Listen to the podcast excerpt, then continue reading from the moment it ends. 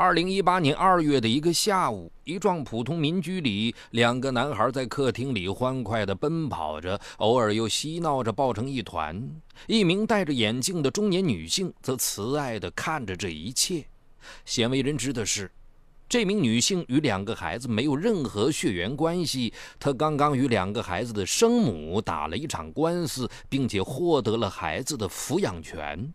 为何这样一场看似简单明了、孩子的归属也一目了然的案件，竟然会有这样的判决结果？敬请收听本期的拍案故事：争夺监护权。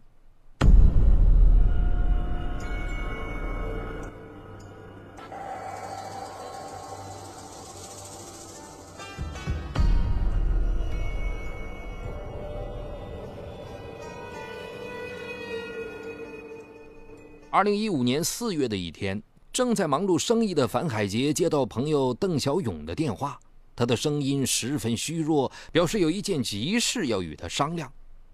两个月前，郑小勇在运送一批货物时，突然感到腹部疼痛，同时伴随强烈的呕吐，他赶紧打电话叫来亲友，踉跄着来到医院。诊断结果出来，所有人都惊呆了。邓小勇竟患上了肝癌晚期，由于肿瘤已经大范围转移，他的生命最多只剩下五个月了。垂危之中的邓小勇第一个想到的就是两个年幼的儿子。当时大儿子邓伯明刚满四岁，小儿子邓仲明还不满两岁。一年前，邓小勇与前妻房小姨因感情破裂离婚，两个儿子一直由他一个人抚养。此时，邓小勇已经没有时间咀嚼过去的悲凉与苦痛，病魔留给他的光阴已经按分秒计算。自己若离世，父母又年迈体弱，两个孩子该何去何从？思来想去，邓小勇主动找到前妻房小姨，恳求房小姨能接过两个孩子的抚养权。说到动情处，邓小勇竟给前妻跪下了。在邓小勇看来，前妻是孩子的亲生母亲，由他来抚养两个孩子再合适不过。可是房小姨的表现却让邓小勇极度意外。他撂下寥寥数语：“我要问问我的娘家人，他们同意的话，我就把孩子接过来。”第二天上午，房小姨带着父母与邓小勇进行了简短的交谈。他们并没有关心邓小勇的身体情况，而是提出一个要求：由于房小姨离婚后回到娘家，花费了自己弟弟八万元钱，如果邓小勇将这八万元钱还给房小姨的弟弟，孩子就可以回到房小姨的身边。邓小勇很吃惊，这明摆着是趁人之危啊！可是为了孩子未来能得到善待，邓小勇还是答应了。病危中的邓小勇辛苦地筹措好八万元钱。几天后，房小姨再次提出要求，让邓小勇立即将一百万元打到他指定的账户，不然的话，抚养的事情马上作罢。邓小勇的心里各种苦痛交织着，他觉得房小姨是用孩子作为筹码对自己趁火打劫，于是拒绝了。此后，邓小勇与房小怡又商讨了多次，均以失败告终。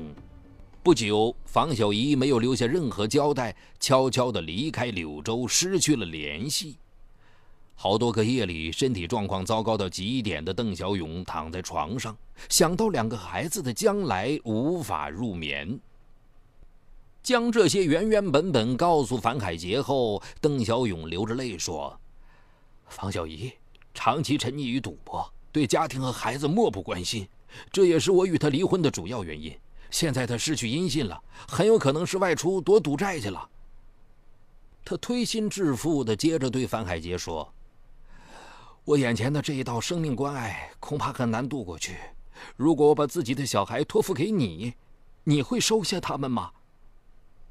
邓小勇眼中充满了期待。觉察出邓小勇是在病危中托孤，樊海杰感到这个话题太过严肃。虽然他是邓小勇多年的生意好友，也一直因为单身没有孩子，但自己毕竟是一个外人呐。于是他婉拒了邓小勇的请求。此后半个多月里，邓小勇又多次提出请求。面对可怜的孩子和走投无路的邓小勇，樊海杰终于点头答应了。不久，由于身体主要脏器衰竭，邓小勇离开了人世。在邓家人的应允下，樊海杰将两个孩子接到自己家中。在两个孩子齐声叫他妈妈的那一刻，樊海杰的心里突然涌起一种说不出的温柔。从未做过妈妈的他，一点点地学着带起了孩子。时光飞逝，一年相处下来，樊海杰与孩子们有了深厚的感情。不过，幸福中总是夹杂着些许烦恼。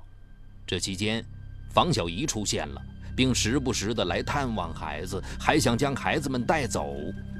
房小姨没有固定住处，寄宿在父母家中。她的弟弟离婚后也住在那里。考虑到房小姨的现状。樊海杰劝他不要带走孩子，房小姨很不高兴，反驳道：“孩子是我亲生的，我想带到哪里就带到哪里。”渐渐的，房小姨和樊海杰的关系变得紧张起来。二零一六年二月，樊海杰向法院递交了一纸诉状，要求追回两个孩子的抚养权。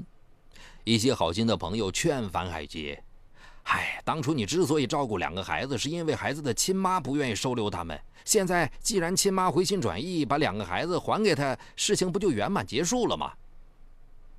可是樊海杰却发自内心的说：“其实不管是从法律上还是从情感上，我都能胜任孩子的母亲。”接着，他抛出了一个埋藏许久的秘密：原来，早在邓小勇病危之际。邓小勇出于长远考虑，与樊海杰办理了结婚登记。这样一来，樊海杰也就成了两个孩子的继母，他也有资格去抚养两个孩子。不过，听说邓小勇与樊海杰有一纸婚约，房小姨不屑一顾，甚至有些激动地表示，这根本就是彻头彻尾的造假婚姻，她要将官司打到底。这年三月初。樊海杰正式接到了法院的传票，他感到十分委屈。由于这场官司错综复杂，人民法院的法官进行了大量调查。调查过程中，房小怡表示，自己的确要过钱，但不是因为赌债。因为邓小勇的经济条件不错，他想在接手照顾孩子之前，为孩子争取到更多利益，因此他提出了一些较高的抚养费的问题。房小怡还透露。由于邓小勇做生意多年，他有一笔固定积蓄存在其父那里，而邓小勇一共有三个兄弟，关系一直不和。他害怕邓小勇存在父亲那里的积蓄会出现变故，所以想借着接过孩子的机会，顺势转到自己名下。至于赌博上瘾的说法，房小姨并不承认，并且表示自己离开不是因为赌债，而是外出工作。他没想到，等自己返回时，邓小勇已经离世。法官在随后的调查中发现，由于治疗癌症花费了大量钱款，其实邓小勇并没有留下太多积蓄，唯一较大的资产就是一套九十多平方米的房子。而樊海杰经济独立，自己的房子远比邓小勇的那套宽敞舒适得多。二零一六年十月，调查结束，房小姨找到法官。坚持血浓于水的观点，并重申樊海杰只是在帮助邓小勇照看孩子，凭什么与自己这个亲生母亲抢夺抚养权呢？法官也觉得很为难，一边是孩子的亲生母亲拥有法定的抚养权，一边是受孩子父亲临终委托的拥有合法抚养权的继母，两个孩子到底应该判给谁？为了更好地维护两个孩子的权益。法官们决定做一个实验。一个星期后，在法官的安排下，房小姨与樊海杰要分别对孩子们进行陪护。按照相关程序，房小姨首先走进儿童观察室。法官发现。在固定的陪护时间里，房小姨只是抱着较大的孩子，嘴里不停地说着“妈妈想你，妈妈爱你”之类的话。对于一边的小儿子，大多时候不闻不问，只是把他丢到角落里独自玩耍。大约十几分钟后，小儿子想去卫生间，跑到旁边穿鞋时，反复穿了多次也没穿好，而这一切房小姨竟一点儿也没有注意到。接下来，樊海杰按照事先的安排走进了儿童观察室，迈进房门的那一刻，樊海杰就对身边的法官说：“啊，邓仲明感冒了，最好能快些结束调查，他需要回家休息。”走进屋里，樊海杰坐在两个孩子中间，与他们平等而细腻的交流。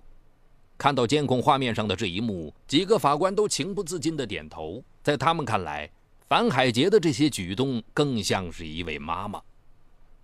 法官们心里有了答案。经过谨慎商议，他们认为，在邓小勇病重之际。原告房小姨明知道邓小勇不久于人世，仍然因为钱款的问题没有主动担当起母亲的责任，从而导致邓小勇临终前以结婚的形式将两个孩子托付给樊海杰抚养。樊海杰接受托付之后，与两个孩子建立起较为深厚的家庭情感纽带，并得到了孩子爷爷奶奶的认可，而且。樊海杰的居住环境与经济收入均比较稳定，可以为孩子们提供较好的学习生活环境。更重要的是，根据儿童观察室中的情况判断，樊海杰与两个孩子相处得更为融洽。就这样，法院判决驳回原告房小姨的诉讼请求，而樊海杰依然拥有两个孩子的抚养权。宣判结果出来后，一些旁观者有些诧异。亲生母亲与孩子血肉相连，难道这些比不过一个没有血缘关系的朋友吗？其实做这个决定，法官们也是左右权衡后的结果。如果将两个孩子判给房小姨，从文书生效的那一刻起，樊海杰从法律上这种拟制并已形成抚养权的子女关系就会完全终止，再也没有存在的空间与价值。而在此之后，如果房小姨对这两个孩子的教育出现偏差，后果将难以预计与想象。这些虽然只是一种假设，但是任何一个法律工作者都会考虑到：如果将两个孩子判给樊海杰的话，就算樊海杰日后有失职的地方，房小姨作为一个亲生母亲，可以监管房海杰，还可以从法律上变更抚养权。一审判决之后。房小姨不服，二零一七年四月上诉至人民法院，请求重新变更抚养权。原被告为了两个孩子的抚养权，一时间展开了反复而激烈的拉锯战。为了让事情有个圆满的结果，法官们亲自到原被告的家中进行走访，同时又邀请了心理咨询师对两位妈妈进行心理辅导。之后，柳州市中级人民法院还是认为两个孩子由樊海杰来抚养更为有利。不久，二审有了结果，驳回原告房小姨的上诉，维持原判。这起围绕着血缘与亲情的官司终于尘埃落定。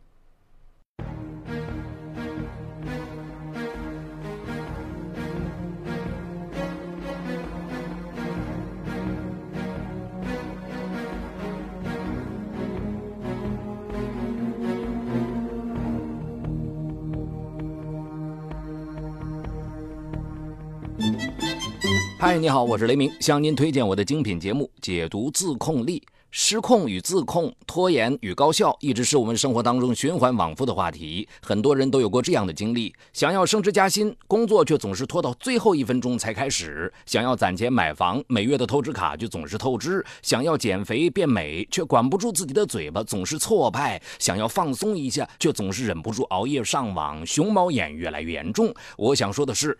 不是你不够努力，而是不够有自控力。那就听我来详细为你解读斯坦福大学最受欢迎的心理学课程——自控力，让我们重新成功掌握自己的时间和生活。就在蜻蜓 FM 搜索框里搜索“自控力”三个字，目前已有几十万人做出选择，并借此开始了改变。蜻蜓 FM 搜索“自控力”。